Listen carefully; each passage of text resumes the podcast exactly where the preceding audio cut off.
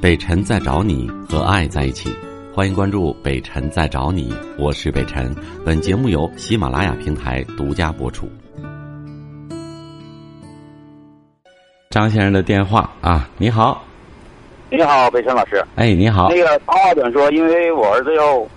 呃，五十就放学了，因为我不想这事儿嗯让我儿子知道啊。嗯，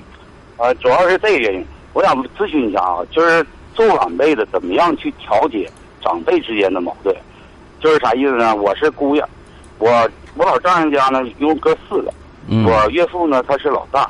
他老大呢跟他们家的老三，就我三叔啊，之间有点矛盾。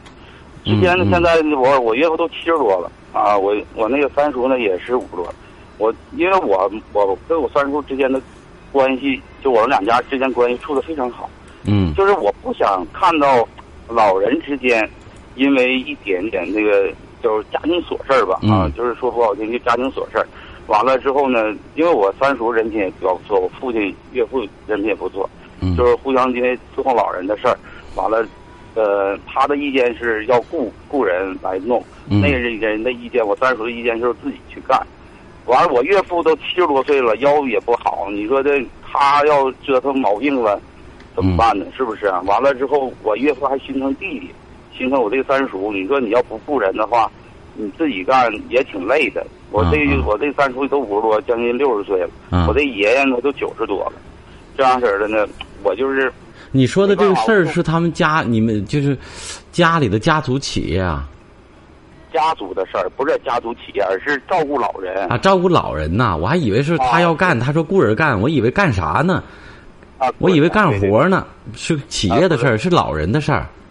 啊，对对，老人的事儿。那你照顾三叔说自己就那意思要自己照顾老人，自己照顾是他照顾还是谁照顾呢？他什么意见呢？就是我三叔他自己照顾，啊那我三叔自己照顾呢，那那我岳父呢都七十多岁了，他也心疼他弟弟啊，完了之后，他也照顾不了啊，完了之后这样式儿的，他他俩他哥俩之间就因为雇人不雇人之间造成了一点矛盾，那有啥矛盾呢？这事儿很简单，你岳父照顾不了，你他想给多少钱就表示表示，完了就给直接给你三叔。至于你三叔是自己照顾还是找人照顾，他自己权衡就完了呗，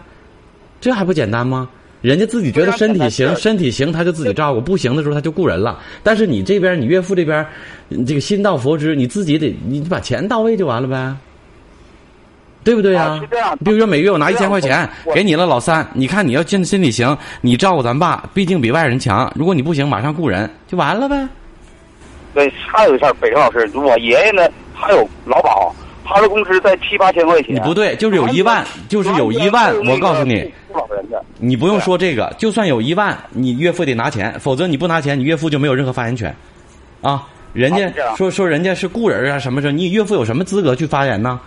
有资格发言的人就是不管你有多少，这个是我拿出来表示的，因为什么？因为你三叔要照顾，那么你你岳父没照顾着怎么办？我这钱，就算你岳父，就算你爷爷有有有有一百万，我告诉你，这事儿你也得拿。你这么一说的啊话，嗯我明白我甚至有一种怀疑了，你岳父这是不是真心的，是是想照顾老人啊？而拿钱雇人，那啥意思啊？那说白了就是自己还不拿钱，那老老头儿自己有钱拿钱雇，那意思我也不用你老三照顾，对不对？是是不是还惦记点儿这个这个别的什么遗产呢？我说话可能不好听，但是特别容易让人想到这儿啊，特别容易让人想到这儿，人家要照顾他不让啊，所以我说你应该让让你岳父，呃，告诉他，就是老人，让你爷爷做一个做一个抉择，就是我完怎了，么哦我怎么爷去做爷，我爷爷现在说不好听的，他已经能往我说就跟啥也不知道，就跟我奶奶那时候二十年前是一样的。我那奶奶也就是二十年前就是就是嗯小脑萎缩，就是老年痴呆症。嗯嗯我现在爷爷也是老年痴呆症了。那你完了能还你不能知道断定你父亲反对，呃，让你不是三叔我照顾父亲的反这个原因吗？对？照顾啊，不是，我父亲以后由于他七十多岁，他身体的原因照顾不了爷爷了，因为我爷爷你听明白我说的话了吗？你就抢话。我说的不是说你父亲、你岳父反对照顾老人，是说你岳父反对让你三叔照顾老人的原因。你都没没有听明白，你就在这儿在这儿哇哇哇哇。行了，咱也别说了，你这个这个事儿也不复杂，其实很简单啊。我说刚才已表达清楚了。第一个，呃，我们不管是老人有没有钱，你你你你你岳父得负担一部分。如果你三叔要是愿意照顾老人的话啊，要么就你岳父照顾，他照顾不了，那人家照顾你就得出费用，就这么简单。与他相伴的漫长岁月里，您自会心领神会，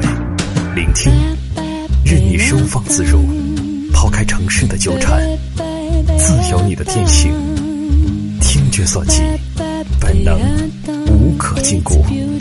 北辰在找你，聆听电波，另一端的声音。 It's a beautiful day. 好了，接近一号线的胡先生，你好，哎，你好，北辰你好，哎，你好，欢迎您，好，哎，我我给你打过一次电话，那是零零八年，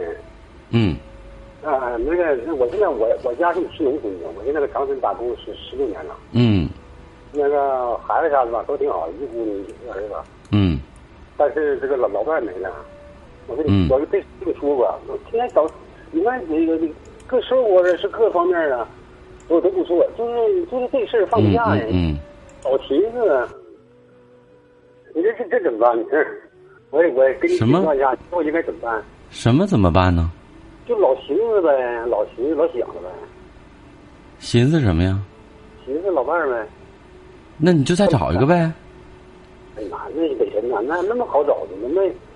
不好找啊。怎么不好找啊？现在没有老伴儿的女士也挺多的呀。啊，我说没老伴儿的女士也挺多的，你再找一个呗。找一个你现在北辰，咱说实话，老伴儿老伴儿的，老了就得要个伴儿啊，那就就你就找一个呗，对吧？你要是自己生活安排的特别丰富，能够去去撑起这个独自的生活，我觉得也行。但是现在你想你想啊，你你你为什么想？一是原来生活在大半辈子一起有感情，第二个还不是身边缺少个伴儿嘛。如果有个人哎端茶倒水的，两个人相互依偎着，这老来伴儿老来伴儿的，我觉得我劝你再走一步就完了，因为有一个有一个人的介入可以去填充你对老伴儿的这些思念，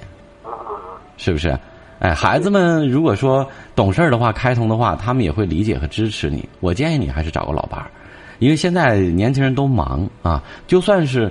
对，就算是他们有这心，可能也未必有时间和精力去陪我们啊、照顾我们。但是怎么陪、怎么照顾，这大家都明白的道理，他跟老伴儿还是不一样的，对不对？对对哎对，对所以我我建议你去找一个，而且你你又年龄不是特别大，不刚六十岁嘛，是不啊是？对对对对对，你六十岁原来说我们说叫老年人了，老伴儿，其实现在就属于中中年人，真的，我认为就是中年人。